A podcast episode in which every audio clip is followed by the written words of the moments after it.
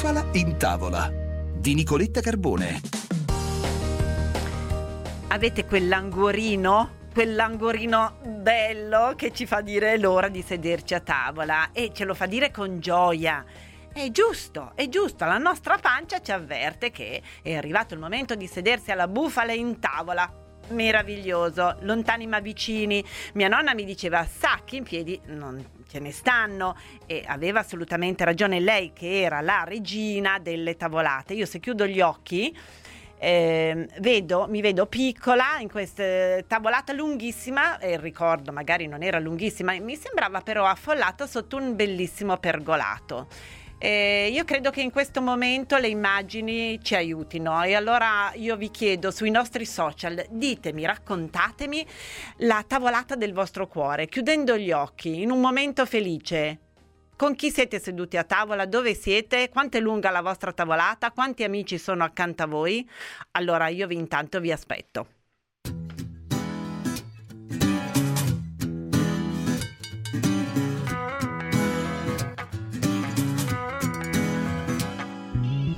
Libero di essere me stesso, libero di camminare, andare in giro, puoi mostrare a tutti quanti la mia pancia. Allora, la vogliamo invitare la nostra pancia? Beh, certo c'è, come non invitarla. La mettiamo proprio a capotavola e parliamo di lei. Alla nostra festeggiata impariamo ad ascoltarla se noi impariamo ad ascoltare, lei è un po' una suocera, eh, si lamenta borbotta, si gonfia, tende, dolente, mm, va bene, però è proprio al centro, eh, è un po' l'ombelico della nostra salute, la nostra pancia. Se impariamo a riconoscere quello che ci dice, eh, beh, allora ci possiamo fare anche in quattro per assecondarla e contenta la pancia, contenti noi. Oggi ho invitato una coppia di esperti. Eh, Gabriele Prinzi, buongiorno dottore. Sì, ciao, buongiorno. Medico, specialista in chirurgia d'urgenza e clinical risk manager, eh, uno studioso raffinato di microbiota da tempi non sospetti. Dottor Prinzi, dico così. Eh, accanto al dottor Prinzi la dottoressa Livia Emma che è dietista, eh, specialista in scienze e tecnologie agroalimentari e ha fondato insieme a una collega, la dottoressa Busa, la scuola microbioma e lavora presso un ospedale torinese che io conosco bene che è il CTO. Dottoressa, buongiorno. Buongiorno a te Nicoletta e buongiorno a tutti quelli che ti ascoltano. A proposito di tavolate, eh, ritorno un po' a Torino, che è la mia città dove sono nata e cresciuta, eh, e quindi cioè, cioè, poi noi sentiamo le emozioni nel cuore ma anche nella pancia, perché la pancia è molto emotiva. Eh? Le emozioni un po' della pancia sono un po' lo specchio delle nostre emozioni e a tavola possiamo avere anche no? delle emozioni, delle belle emozioni. Dottor Prinzi, parto proprio da lei sedersi in compagnia, eh, in un clima disteso, bello, festaiolo, come quello della domenica, anche se non possiamo magari festeggiare con i nostri amici, ma cerchiamo di rendere bella la nostra tavola e cerchiamo di eh, proteggere questi momenti, perché sono momenti di salute, non solo perché ci nutriamo, ma perché a tavola mangiamo, ma mangiamo anche le nostre emozioni. Sì, eh, è vero Nicoletta, tra l'altro la qualità eh, eh, della nostra presenza, la qualità delle nostre emozioni a tavola è, è proprio legata uh, alla salute del, dell'intestino, della pancia. Una, cioè, esistono ovviamente delle tradizioni antiche che affondano ovviamente nella, nell'esperienza che poi ci ha passato Ippocrate, ma dall'altro lato quando io mi siedo a tavola e mi preparo a mangiare, un po' per la nostra, diciamo, per la nostra ancestrale provenienza dal mondo animale, la mia tranquillità, la mia serenità permette alla pancia di digerire nella maniera corretta e di assorbire quello che serve. Non, non, non, è un caso che per esempio nella medicina cinese la, la, lo stomaco è considerato l'organo che fa il mondo a mia misura e quindi ho bisogno di essere concentrato in quello che sto facendo per permettere al cibo di, di, raggiungere, che, di raggiungere, il suo obiettivo, che è quello di nutrirmi, ma contemporaneamente noi non ce ne rendiamo più conto, ovvero ritmi frenetici ce ne allontanano, la qualità delle mie emozioni sono legate a, al silenzio, alla buona compagnia, tanto quanto alla buona tavola. Ecco che questa potrebbe essere una, una delle prime cose da, da consigliare alla, alle persone, ai pazienti, di quanto la compagnia e i pensieri che ci portiamo sulla tavola influenzano tanto le emozioni quanto la digestione. Dottor Prinzi, allora, oltre che a invitare i nostri amici a sedersi con noi, oggi alla tavola della bufala in tavola noi diciamo anche fatelo con il giusto stato d'animo. Mettiamo un po' da parte le preoccupazioni, le arrabbiature, quei pensieri ricorrenti. Ecco, sediamoci a tavola e proviamo a sorridere. Già questo ci, vero, ci risintonizza. Mhm. Anche, Questo sì, vero? assolutamente. Assolutamente. Tu considera che qui passiamo da Ippocrate alla scienza moderna, quello che noi sappiamo di sicuro è che i pensieri, l'eccesso di pensieri, ovvero essere preoccupati su qualche cosa, impegna una parte del nostro sistema eh, ancestrale, che è il, il cosiddetto asse dello stress, l'asse tra ipotalamo, ipofisi e surrene, come se ci fosse un segnale d'allarme. E Mm. come animali, diciamo, se c'è un segnale d'allarme, io e la, la mia attenzione è rivolta all'ambiente, a quello che può essere il pericolo e ovviamente tolgo eh, necessità, priorità e risorse alla fase digestiva. Perché se devo proteggermi da un pericolo, l'ultima cosa che mi interessa è sedermi tranquillo e assimilare del cibo. Certo, dottor- dottore, noi sappiamo bene che eh, le- quando si facevano i pranzi di lavoro, ecco, ci si alzava e poi per tutto il pomeriggio si aveva un mattone nello Ah, la stomaco. pancia, sì. Ecco. Ma io passerei alla dottoressa Em- Livia Emma, perché eh, dottoressa, eh, il cibo è causa eh, a volte di tanti problemi, ma lo sappiamo, è anche un meraviglioso alleato della nostra salute e anche il cibo può condizionare e influenzare le nostre emozioni. Certo, assolutamente. E a volte sono le nostre emozioni che ci portano a consumare determinati alimenti. Esatto. In particolare, specie i dolci ovviamente, perché sono quelli che ci ricordano un pochino, ci riportano un pochino alla mamma, alla dolcezza della mamma quando siamo stati allattati o comunque quei momenti comunque di coccola. Quindi spesso cerchiamo nel dolce una, una coccola in un momento magari particolarmente così delicato, in cui siamo un pochino più indifesi. Ed effettivamente un motivo c'è, perché in particolare per i dolci che contengono cioccolato sono ricchi di triptofano, che è il precursore della serotonina, che è l'ormone che ci fa star bene. Quindi c'è anche una motivazione chimica, se vogliamo, nella ricerca di determinati alimenti. E quindi a volte perché no, concediamocela questa coccola, magari con, anche se piccolina, ecco, perché anche piccole, diciamo, soddisfazioni alla fine ci possono fare stare meglio. Il problema è quando ovviamente si esagera, perché se la coccola è un colmare un vuoto, È un coccolone. eh, sì. esatto, Allora, un problema poi. Noi ci fermiamo un attimo, ma ritorniamo subito dopo eh, insieme. Mi raccomando, accomodatevi, sorridete, si sta insieme, e la nostra pancia è felice e noi ancora di più con lei. A tra poco.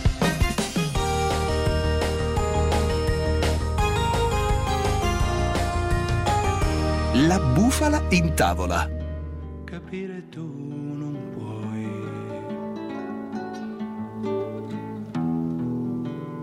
chiamale se vuoi emozioni.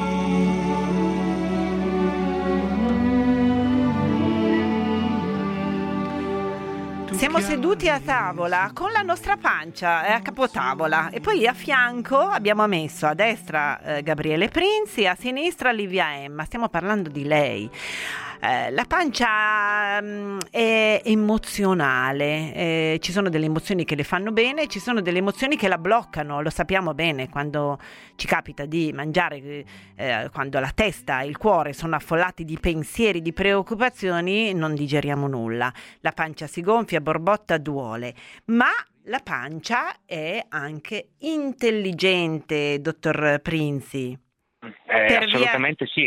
Per via di quel secondo cervello dell'intestino di cui parliamo sempre, mi piace pensare che i nostri due cervelli chiacchierano tra di loro. Mhm.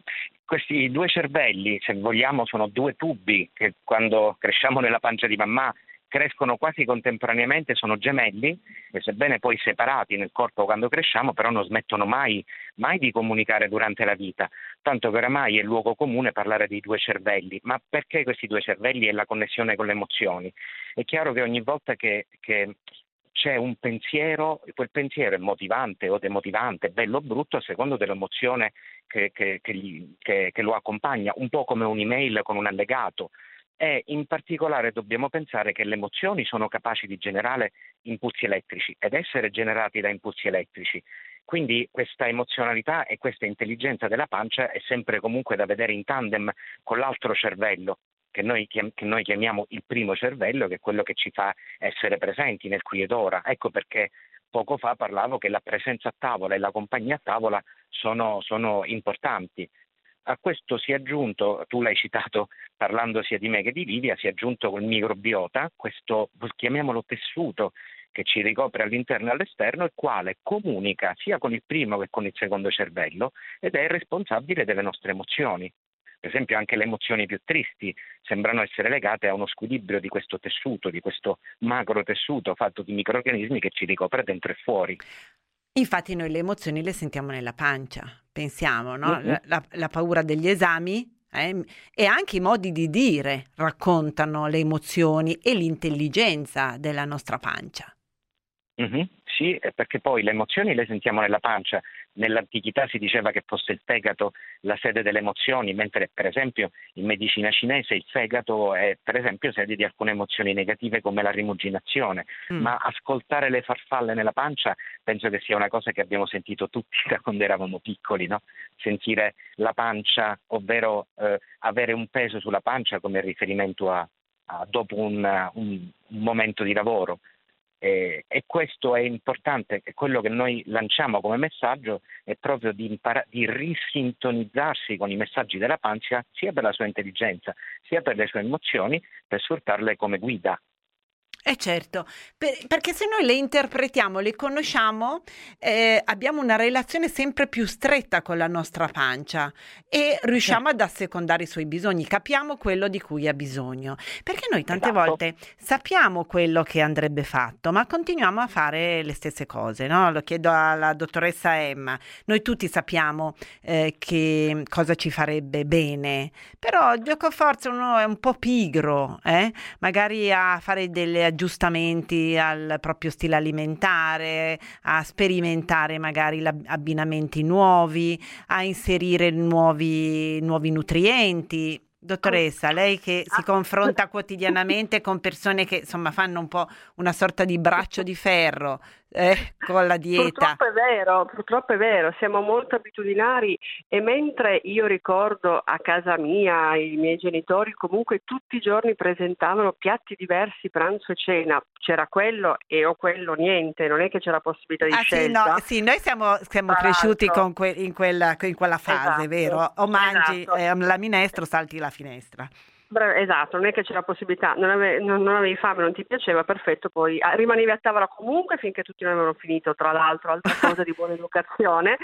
E, e niente, e così adesso invece siamo un pochino per il troppo lavoro, un pochino per lo stress, un pochino perché eh, non abbiamo forse anche voglia, perché in realtà con un po' di organizzazione si potrebbe comunque mm. pensare a delle cose un pochino più sfiziose. Io vedo anche i carrelli delle persone che vanno a fare la spesa e il tripudio dei piatti pronti, che per carità a volte un piatto surgelato ti può anche salvare una sera che arrivi tardi, ma cerchiamo magari un surgelato semplice che piuttosto arricchiamo noi, certo. perché tra un piatto pronto elaborato eh, è meglio invece un qualcosa magari di semplice, condito con dei grassi buoni e magari personalizzato con, eh, che potrebbe essere con del formaggio, magari con altre cose che possono renderlo comunque sfizioso senza dover per forza mangiare la verdura scondita, perché poi a volte mi arrivano i pazienti, dottoressa, eh, però non voglio bistecca ai ferri e insalata scondita, perché hanno il terrore a volte anche di affidarsi a qualcuno di valido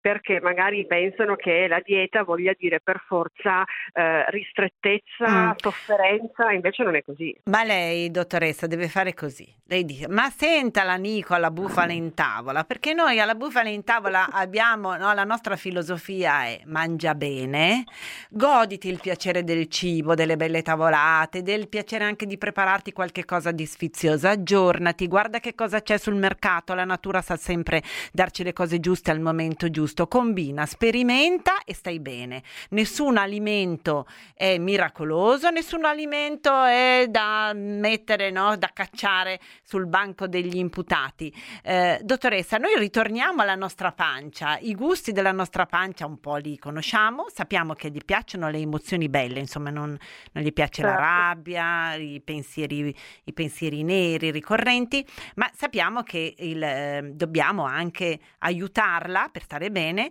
eh, a soddisfare i gusti del nostro microbiota. Ne abbiamo parlato tante volte, eh, teniamolo in grande considerazione perché eh, lui ha un po' in pugno la nostra salute. E certo, poi pensare che numericamente è anche più numeroso rispetto al numero delle nostre cellule non possiamo che non tenerne conto. E lui si nutre banalmente di fibra, fibra che noi possiamo trovare prevalentemente in frutta e verdura, perché è quella da cui lui poi può produrre tante belle sostanze come vitamine, produce sali minerali, produce sostanze come alcuni acidi tipo l'acido butirrico che ha anche un effetto antinfiammatorio nel nostro intestino, produce l'acido lattico che mette basso il pH ed evita tra l'altro la proliferazione dei batteri diciamo cattivi e quindi producono una serie di sostanze che hanno addirittura azione simile alla serotonina, cioè producono adesso il, c'è questo nuovo termine metabolomica che sarebbe tutte quelle sostanze che il microbiota è in grado di produrre che si stanno studiando per gli effetti che hanno su di noi, sul nostro stato di salute, ma anche sul nostro benessere emotivo, emozionale. E quindi ben venga, perché ovviamente quelli meno, quello più cattivi, diciamo, i microbi più cattivi invece producono sostanze che ci possono rendere depressi, tristi, ansiosi addirittura. Quindi è un e laboratorio. Dottoressa, esatto. possiamo, ecco. Abbiamo un laboratorio oltre a tutte le nostre reazioni metaboliche che già le nostre cellule sono in grado di fare. Assolutamente sì. Ma allora, il rifornimento di questo laboratorio, di che cosa è fatto? Noi tante volte abbiamo detto al, al nostro microbiota, parliamo del microbiota intestinale, eh, piace una dieta varia una dieta, non, non, dobbiamo mangiare sempre le stesse cose e ci vuole un po' di fantasia, come lei diceva, no? Cioè anche quando andiamo a fare la spesa, mm, abbiniamo, mescoliamo. Dottoressa, ho capito bene? Certo, non solo, ma oltre ad, al fatto di mescolare, magari anche per chi lavora, perché io sono la prima, comunque lavorando tutti i giorni è difficile a volte diciamo, trovare tutta quella varietà perché magari si è costretto ad andare al supermercato, però il sabato magari mi dedico quell'oretta ad andare al mercato, farmi giro magari anche dei contadini che hanno anche a volte le erbe spontanee, perché no? Eh, oppure andiamole a raccogliere per poterle magari preparare a casa, può essere anche un modo di svago, il fatto che prima si va all'aria aperta, che anche quello ci fa bene, si raccolgono le erbe e poi si va a casa magari a prepararle, a cucinarle. Se dovessimo fare un regalo proprio al nostro microbiota, che cosa gli offriamo? Sicuramente le verdure di stagione, eh, anche la frutta per carità può essere un buon supporto e poi ri- ricominciamo a utilizzare gli aromi e le spezie, ce lo siamo scordati, anche il fatto comunque di poter insaporire, tra l'altro si usa anche molto meno sale perché comunque ce lo stanno dicendo anche in tutte le salse che a volte esageriamo anche con i sapori perché alc- magari il cibo di adesso è anche meno gustoso, possiamo anche dirlo, perché anche le colture intensive fanno.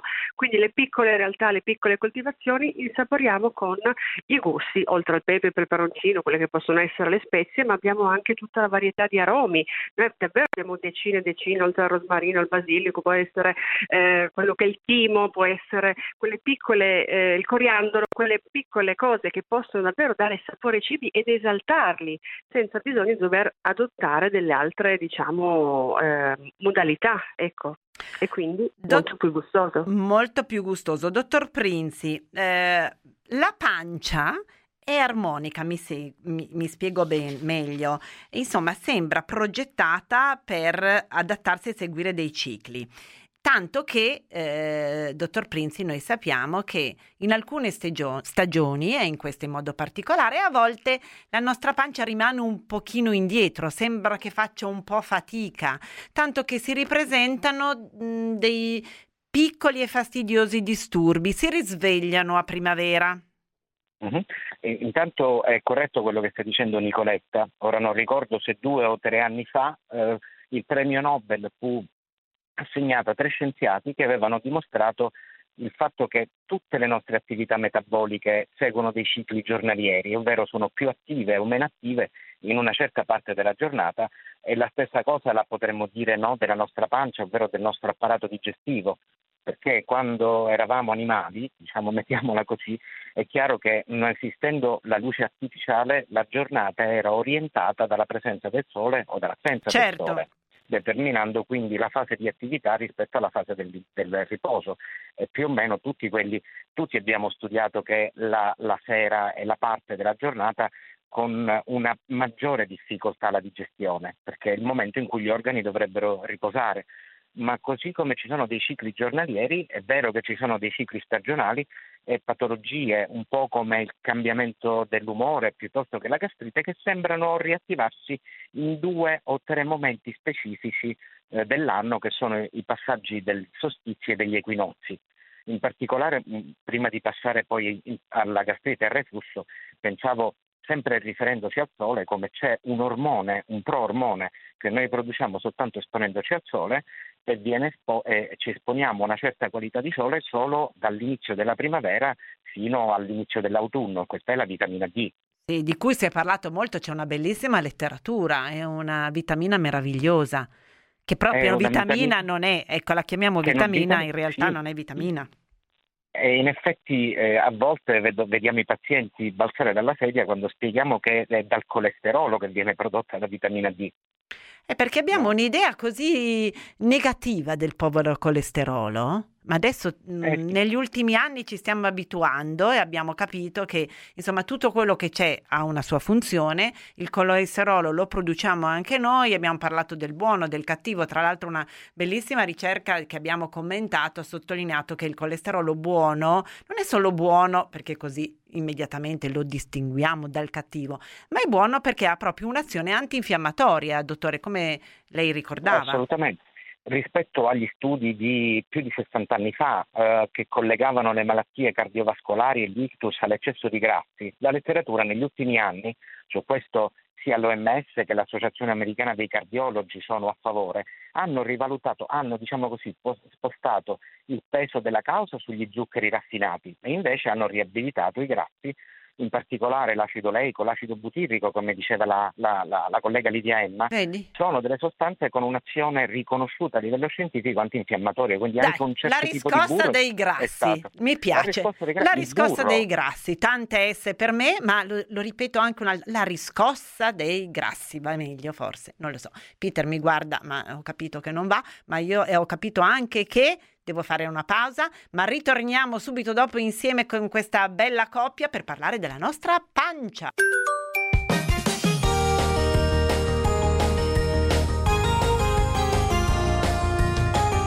La bufala in tavola.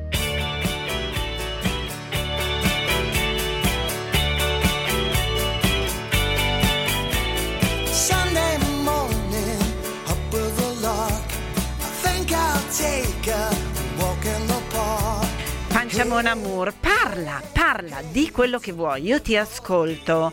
Dottor Prinzi, eh, ci siamo lasciati eh, uh-huh. in, nel bello, nel, nel, punto alla riscossa dei grassi, ma io vorrei tornare alla eh, nostra pancia che in primavera, insomma, fa un po' fatica, come ha anticipato. Ci sono dei, delle stagioni, oltre che i momenti della giornata, in cui insomma deve un po' riprendere il passo e tornano dei problemi. Chi dice primavera eh, spesso pensa purtroppo alla gastrite e al reflusso, e sono un po' come le rondini, no? Tornano in primavera mm-hmm. o li avvertiamo certo. di più.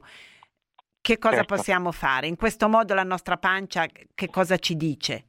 Intanto c'è una, una, informazione interessante, te la passo velocissimamente. Tutti sappiamo che in primavera arrivano i pollini, no? C'è sì. il, la presenza di pollini nell'aria è, eh, è, possibile, allora una delle manifestazioni, una delle cause della gastrite o del reflusso potrebbe essere proprio quelle allergie stagionali che magari abbiamo eh, un po' tutti, mm? tanto che la, con la produzione di una sostanza che si chiama eh, istamina, sì. tanto che i primi gastroprotettori, la vecchia ranitidina, la vecchia cimetidina, erano degli antistaminici e quindi lavoravano riducendo la produzione di acido stimolata dall'istamina. Quindi a volte magari è proprio la stagionalità del pianeta, queste nostre eh, piccole debolezze che ci possono permettere di capire che il problema non è un problema cronico di tutto l'anno, ma è solo di quel momento e in quel momento ascoltare la, la propria pancia ti aiuta a comprendere e a superarla questa questa, diciamo, questo piccolo eh, eh questo sì, fiorire sì, di pollini Esatto. E eh, dottoressa Emma, ci sono dei cibi, lo sappiamo bene, che eh, favoriscono il, eh, questo problema. Pensiamo ci sono i cibi, la menta, noi che tutte e due siamo di Torino, no? Esatto, dica, sì, dica anche lei, la menta. La menta, eh, la menta. ecco, e non solo il cioccolato, eh, che, di cui lei parlava prima, in, eh, perché in qualche modo ci conforta, ma ci sono anche degli alimenti, dei, dei cibi, delle sostanze contenute in questi alimenti che leniscono un po' il problema. Guardiamo la, l'altra faccia della medaglia. Certo, fatto, normalmente ehm, i sintomi legati al reflusso, oltre ad essere legati ad alcuni alimenti che appunto conosciamo tutti, che sono quelli che giustamente hai citato, in realtà alcuni studi, eh, alcune ricerche hanno anche dimostrato che spesso è l'eccesso di carboidrati che può favorire il reflusso. Quindi banalmente ridurre un pochino i carboidrati che noi, specie adesso durante questo lockdown, è stato un, un fiorire diciamo di tutto quello che è pane, pasta, pizza, quindi ridurre un pochino questi alimenti, aumentare le verdure verdure che ci saziano, anche di due varietà di verdure, quindi torniamo al discorso della stagionalità, del fatto di variare e quindi questo può aiutare a ridurre quelle che sono la sintomatologia, sempre usando ovviamente i grassi buoni. Mm. E, e quindi anche magari concludere con eh, il frutto magari si può dar fastidio perché poi c'è anche chi fermenta, magari metterlo fuori pasto, insomma eh, piccole cose che possono aiutare, ma spesso è proprio l'eccesso di carboidrati che agisce in modo eh, abbastanza invasivo. Il professor Vaira, eh, ordinario eh, di medicina interna all'Università di Bologna, che spesso nostro ospite, quando parliamo di reflusso, di acidità, di bruciore, ci raccomanda di bere almeno un litro e mezzo, due di acqua a piccoli sorsi, come quando noi versiamo l'acqua per innaffiare no, le nostre piantine di basilico, a proposito di aromi, eh, dottoressa, ecco, in modo che anche una giusta idratazione può lenire il problema. Eh, tanto che molti dei nostri ascoltatori la chiamano la cura dell'acqua del professor Vaira, che salutiamo perché so che ci ascolta spesso. Allora, io verrei, allora, dopo tutta questa chiacchierata, a quello che voi ci avete regalato e avete chiamato pentalogo per riassumere un po' i concetti chiave di questa nostra chiacchierata. Mm-hmm. Partiamo come un ping pong. Chi parte? Il dottor Prinzi o la dottoressa eh sì. Emma? Il dottor Prinzi. Dai, avanti, avanti Prinzi. Allora, il primo punto del, del pentalogo sono le emozioni positive. In particolare mi devo dare il permesso non solo di di godere del cibo, ma soprattutto di poterlo consumare in un ambiente sereno, in buona compagnia, possibilmente senza fretta e per, sarebbe perfetto anche in silenzio, per poter ascoltare quello che ricevo come emozioni e quanto l'intelligenza della mia pancia mi trasmette. Dottoressa Emma. Direi assolutamente abbassa la monotonia, quindi cerchiamo di variare anche due mh, mm, qualità di verdure, usiamo gli aromi, usiamo le spezie, soprattutto le fibre che sono quelle che ci danno sazietà e che sono da nutrimento per il nostro microbiota a cui vogliamo tanto bene, che poi può produrre tante sostanze buone anche per noi. Quindi noi nutriamo lui e lui in conseguenza nutre noi. E la palla torna al dottor Prinzi e siamo al punto 3 del nostro pentalogo. La, pa- la pancia è sana quando scegli cibo sano. Quindi fare una particolare attenzione alla stagionalità, ai prodotti a chilometro zero, evitare il più possibile i cibi industriali perché eh, se nostra nonna venisse a fare eh, spesa con noi eh, probabilmente non riconoscerebbe la stragrande maggioranza degli articoli che si trovano nella maggior parte dei supermercati. Dottoressa Emma, dopo la nonna torniamo a lei. Eh, in realtà ricordiamo anche la nonna perché ricordiamoci di divertirsi in cucina, come faceva la nostra nonna il fatto comunque di cucinare, quindi coinvolgiamo anche i nostri familiari, i nostri figli nel preparare cose diverse, magari il sabato e domenica che c'è un pochino più tempo, prepariamoci qualcosa che poi possiamo anche consumare in settimana. Quindi assolutamente una cosa Come in dico, famiglia. insomma, portiamoci avanti e chiudiamo il pentalogo, dottor Prinzi? Sì, eh, l'ultimo è ascoltare i messaggi della pancia, connettersi all'intelligenza e all'emozionalità della pancia e dei due cervelli, imparare a comprenderlo per avere le informazioni che ci mantengono in salute. Allora, io vi ringrazio, dottor Prinzi, dottoressa Emma, per gli ascoltatori di, eh, della Bufala in Tavola. Avete eh, preparato questo pentalogo, ma eh, avete scritto quatt- a quattro mani un libro molto interessante, si intitola Ascolta la tua pancia, Mind Edizione edizioni in cui, oltre a tanti capitoli molto interessanti, avete anche scritto il manifesto della pancia. Quindi qua il pentalogo alla, tav- alla, bufala in tavola, al manifesto, invece il manifesto invece nel, nel libro che io vi eh, suggerisco di leggere. Si intitola Ascolta la tua pancia, Mind Edizioni. Grazie a questa meravigliosa coppia, dottoressa, mi Grazie saluti Torino. Senz'altro, grazie Nicoletta, grazie a tutti gli ascoltatori. Buona domenica, buonissima domenica. Beh, eh, sì, il pentalogo. Aggiungiamo anche un'altra cosa, eh, che eh, cioè, secondo me ascoltare la nostra pancia può anche aiutarci a ripensare a quello che mangiamo, al nostro stile alimentare. Eh? Che dite? Proviamo? Ci facciamo aiutare però perché non è facile, eh? siamo abitudinari, abbiamo fretta, ci sono dei cibi che ci piacciono di più, altri che ci piacciono di meno, altri che vorremmo portare a tavola ma non piacciono al nostro marito, i bambini poi non li vogliono, insomma è un problema. Eh? Bene, allora eh, troviamo la soluzione insieme alla dottoressa Silvia Goggi che finalmente è tornata a trovarci. Buongiorno, come sono felice.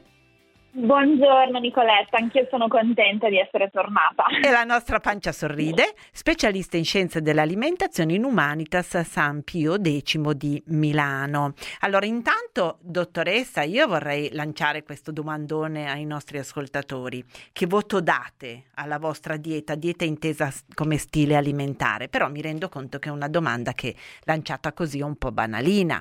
Allora, dottoressa Goggi, ci interroghi lei. Allora, diciamo che ci sono dei criteri con i quali uno si può dare un voto, anche se non è una gara a mangiare, cioè sembra oggigiorno che sia diventata una questione di estrema importanza, bisogna consultare sempre specialisti, libri, programmi, cioè è diventato complicato mangiare, quindi mm. eh, diciamo che sarebbe bello che si riscoprisse un pochino la naturalità di questo gesto, non per forza per darsi un voto, perché mangiare è una cosa che dovremo fare per il resto della nostra vita e quindi eh, sarebbe bene farlo in maniera rilassata, no? Perché se anche mangiare diventa un esame, Brava. Insomma, eh, cioè... Però ripensare un po', no? Magari è primavera, stagione del cambiamento, si fa il ripulirsi degli armadi e uno dice, beh, ma allora senti, come sto? Sono, Sì. ecco, mi sento carica, mi sento scarica, mi guardo la- eh, davanti al mattino, questo colorito un po' grigetto, qualche brufolino. eh, quando ri- riprendo a correre mi sento le gambe molli, sono irritabile, eh, digerisco un po' sì, un po' no, il mio intestino ogni tanto fa le bizze. Eh, dottoressa, io ho buttato lì dei piccoli segnali che ogni tanto noi trascuriamo, ma che messi tutti insieme possono essere degli indicatori che possono farci venire la voglia buona e sana di eh, ripensare un po' la distribuzione dei pasti, il- gli abbinamenti. Che dice? No, esatto, eh, Nicoletta, lei ha usato una frase giusta, cioè Meno pensare male. a cosa si può cambiare, no? pensare a cosa si può cambiare, perché spesso appunto in alcuni periodi dell'anno, come può essere la primavera, settembre e gennaio, ci si guarda allo specchio e si pronuncia la frase devo perdere peso, come se questa fosse necessariamente la soluzione e poi si pensi solo al punto di arrivo e non al percorso. Quindi se ci si sente non in forma, ma non nel senso eh, estetico del termine, ma soprattutto di energia, di benessere, di come si digerisce, di piacere, di quello che si mangia, è giusto cambiare qualcosa, ma è sbagliato, visto che di solito in primavera è il momento in cui si spinge molto su queste cose, mh, tradurre eh, il devo cambiare con il devo perdere peso, perché eh, spesso metterci in testa di perdere peso e basta piuttosto che cambiare abitudini per sempre, perché non è che dobbiamo ogni, ogni primavera e basta cambiare qualcosa, sarebbe bene cambiare una volta per tutte, no? È proprio così. Sante parole, dottoressa, perché noi siamo per l'antidieta. È d'accordo? Esatto, l'ha d'accordissimo. Messo, ecco, eh, l'ha messo anche sulla copertina del suo ultimo libro. Allora, l'antidieta. Che cos'è l'antidieta? Seguiteci.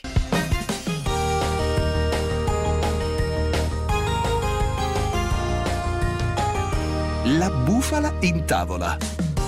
Dieta? No, grazie. Parliamo dell'antidieta. Già il nome mi piace, come la nostra ospite di oggi, la dottoressa Silvia Goggi, specialista in scienze dell'alimentazione in Humanitas a San Pio X di Milano, che proprio a questo tema ha dedicato il suo ultimo libro, si intitola appunto L'antidieta. Rizzoli Editore. Eh, dottoressa, partiamo. Antidieta. Forse eh, dobbiamo, per parlare di antidieta, dobbiamo un attimo eh, focalizzarci su quello che noi consideriamo l'aumento di peso e che in questa stagione ci fa dire, beh, è primavera, poi ci sarà la prova costume, devo dimagrire.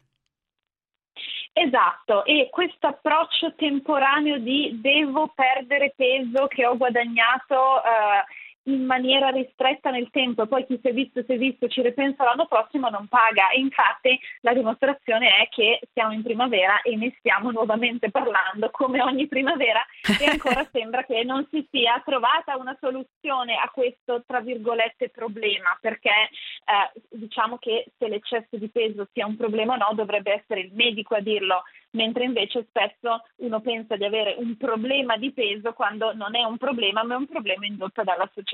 Comunque, eh, l'aumento di peso è un meccanismo di protezione. Lo so che è sconvolgente vederlo da questo punto di vista, ma è semplicemente un favore che ci ha fatto la natura, Nicoletta. Non so se ci aveva mai pensato, se i suoi ascoltatori l'avevano mai visto così, però è un modo per con- conservare energia in eccesso per i periodi di carestia. Eh, perché, perché il nostro, eh sì, perché il nostro organismo è saggio. Esatto, e quindi noi siamo già, tra virgolette, equipaggiati con tutto ciò che serve per mangiare oppure fermarci oppure eh, sapere insomma di che cosa abbiamo voglia. Qual è il problema, se vogliamo? Il problema è che abbiamo perso la capacità di ascoltarci.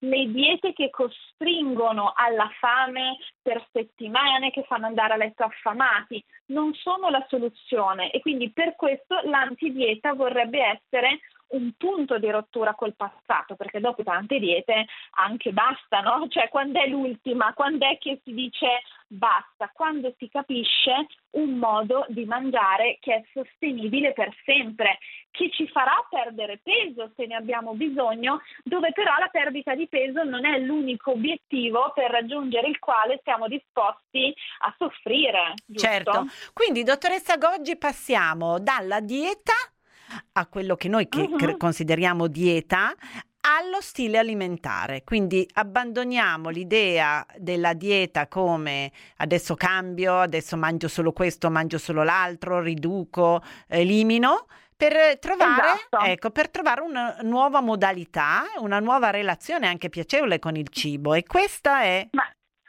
quello che dobbiamo fare. Esatto, questa è l'antidieta, cioè io dico sempre ai miei pazienti, noi, voi oggi siete qui per fare la dieta, ma la dieta finisce oggi e non finisce mai, cioè finisce, comincia oggi nel senso che già da oggi cominciamo a mangiare così come diciamo mm, si dovrebbe, anche se poi eh, non è che per ciascuno c'è un modo inequivocabile di mangiare. Noi partiamo da punti di partenza diversi, da possibilità diverse.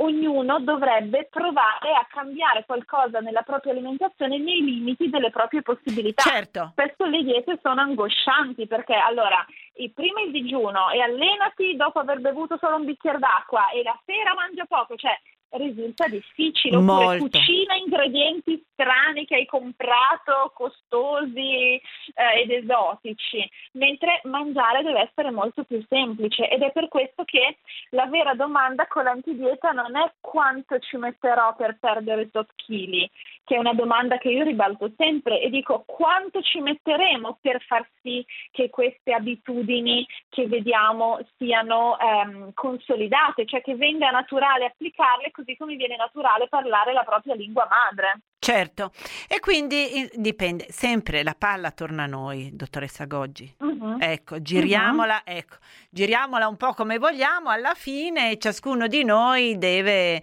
eh, così aprire gli occhi e rendersi conto che non ci sono delle diete miracolose, non possiamo soffrire uh-huh. la fame perché poi naturalmente cediamo, non possiamo perdere quei chili che ci siamo messi in testa, dobbiamo perdere rapidamente. Poi noi diciamo, ah, devo perdere 4 chiletti. Io ho delle amiche che mi dicono, guarda, con 4-5 kg di meno sono perfetta. Poi non si sa perché magari mh, mm, basterebbero 3 o ce ne vorrebbero 6. Comunque noi siamo anche in grado di dire quanti ne dovremmo perdere. Il problema è che poi lo sappiamo, passiamo di dieta in dieta e ne abbiamo parlato tante volte anche con lei, dottoressa Goggi.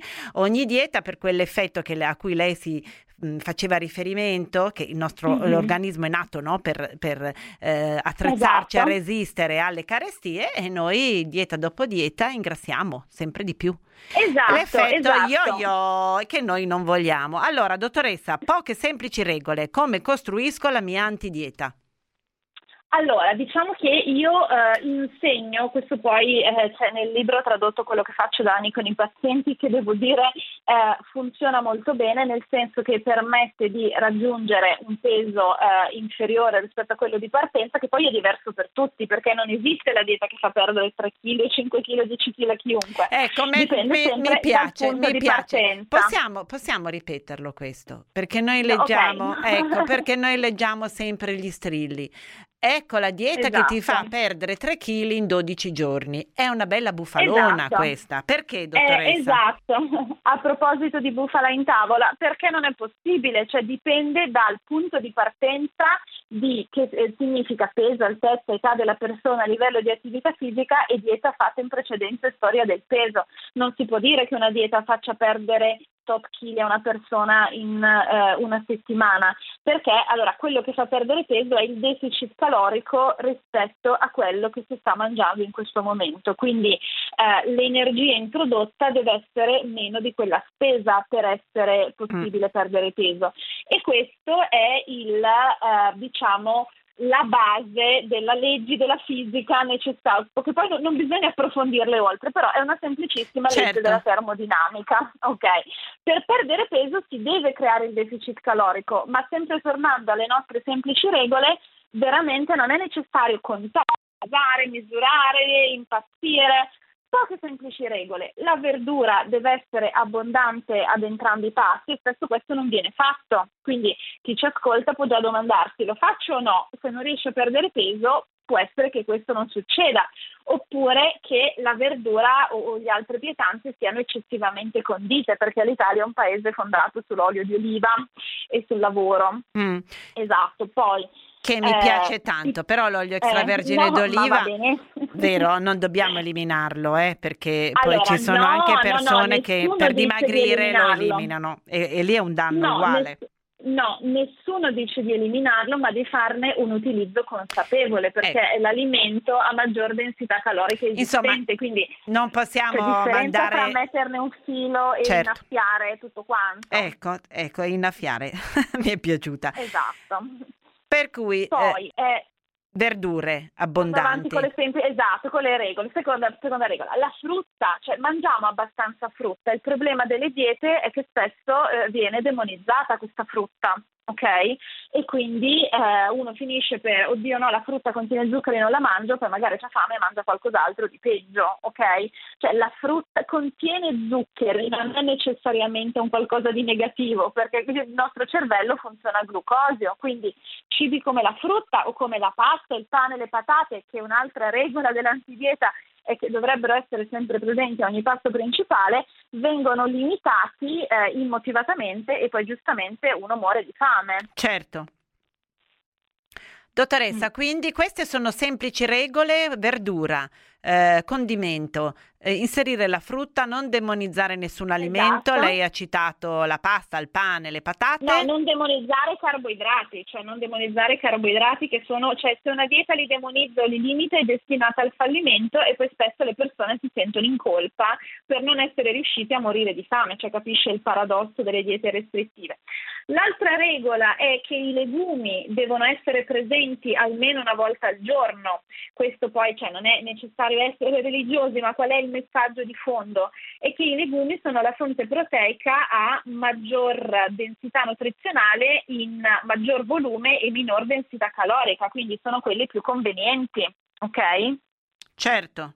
Poi l'ultima regola è molto importante, secondo me le piacerà, è che ci deve piacere quello che mangiamo. Ma questo mi piace perché lei mi conosce, lo sa. Ecco, ecco ci, deve, ci, deve, assolutamente piacere quello che mangiamo. Non, non, non dobbiamo mangiare un tortocollo eh, perché poi mangiamo una volta, poi la seconda diciamo, eh, vabbè, no, no, quella cosa lì non mi piace, quindi la nostra dieta si impoverisce. Dottoressa Goggi, bene, lei ha ragione, infatti dobbiamo sederci a tavola con grande piacere, grande gusto, prepararci le cose che ci piacciono. È anche questo un consiglio dell'antidieta, quindi. Esatto, perché come dicevamo è una dieta che comincia adesso e non finisce mai e dovremo mangiare per il resto della vita e dobbiamo amare quello che abbiamo davanti perché il cibo non è solo ingoiare cose meccanicamente, ma è come la riproduzione un atto che risponde alle logiche del piacere, proprio perché è necessario per la sopravvivenza. E quindi studiare tutte le regole alimentari per poi mangiare gallette di riso e insalate scondite e, e, tristi non può funzionare, cioè non si può dimenticare questo tassello nemmeno se si vuole perco- uh, intraprendere un percorso di perdita di peso. Allora, scateniamo la nostra fantasia. Intanto, se volete scrivermi le vostre ricette, sapete che mi piace molto. Dottoressa Goggi, l'antidieta, grazie per essere stata con noi. Buona domenica. Buona domenica a Peter Bescapè che regge la parte tecnica, Laura Vanossi in assistenza e redazione. Io vado a mangiare, ma vi aspetto domani prontissima alle 6 e un quarto per iniziare la settimana con voi. Tra l'altro, è lunedì 26 aprile, una data che ricorderemo spesso.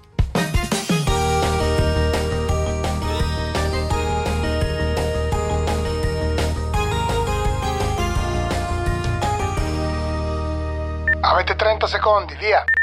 Allora Ivana, tanto per cambiare dobbiamo correre, abbiamo pochissimi secondi per fare il promo del programma. E cosa dobbiamo dire? Eh, le solite cose tipo Personal Best, il programma di Radio 24 che racconta il mondo del running, dell'atletica e del triathlon, anche se ogni tanto sconfiniamo anche negli altri sport ma facciamo finta di niente, questo non, non lo diciamo. Eh, ma solo così? Eh sì, tu che dici? Beh, possiamo dire che lo facciamo attraverso le voci degli atleti, dei protagonisti del mondo dello sport. Ah sì, giusto, e poi possiamo dire che diamo anche dei consigli grazie alle voci dei nostri esperti. E poi che andiamo in onda ogni domenica alle 6.30 e alle 16.15. Il podcast? Sì, il podcast, bello! Ok, dai Ivana, ci siamo. Puh, mamma mia, sempre di corsa. Andiamo, andiamo. Stop, finito. Personal Best di Silvio Lorenzi e Ivana Di Martino. Ogni domenica alle 6.30 e alle 16.15 all'interno di Passione Domenica su Radio 24.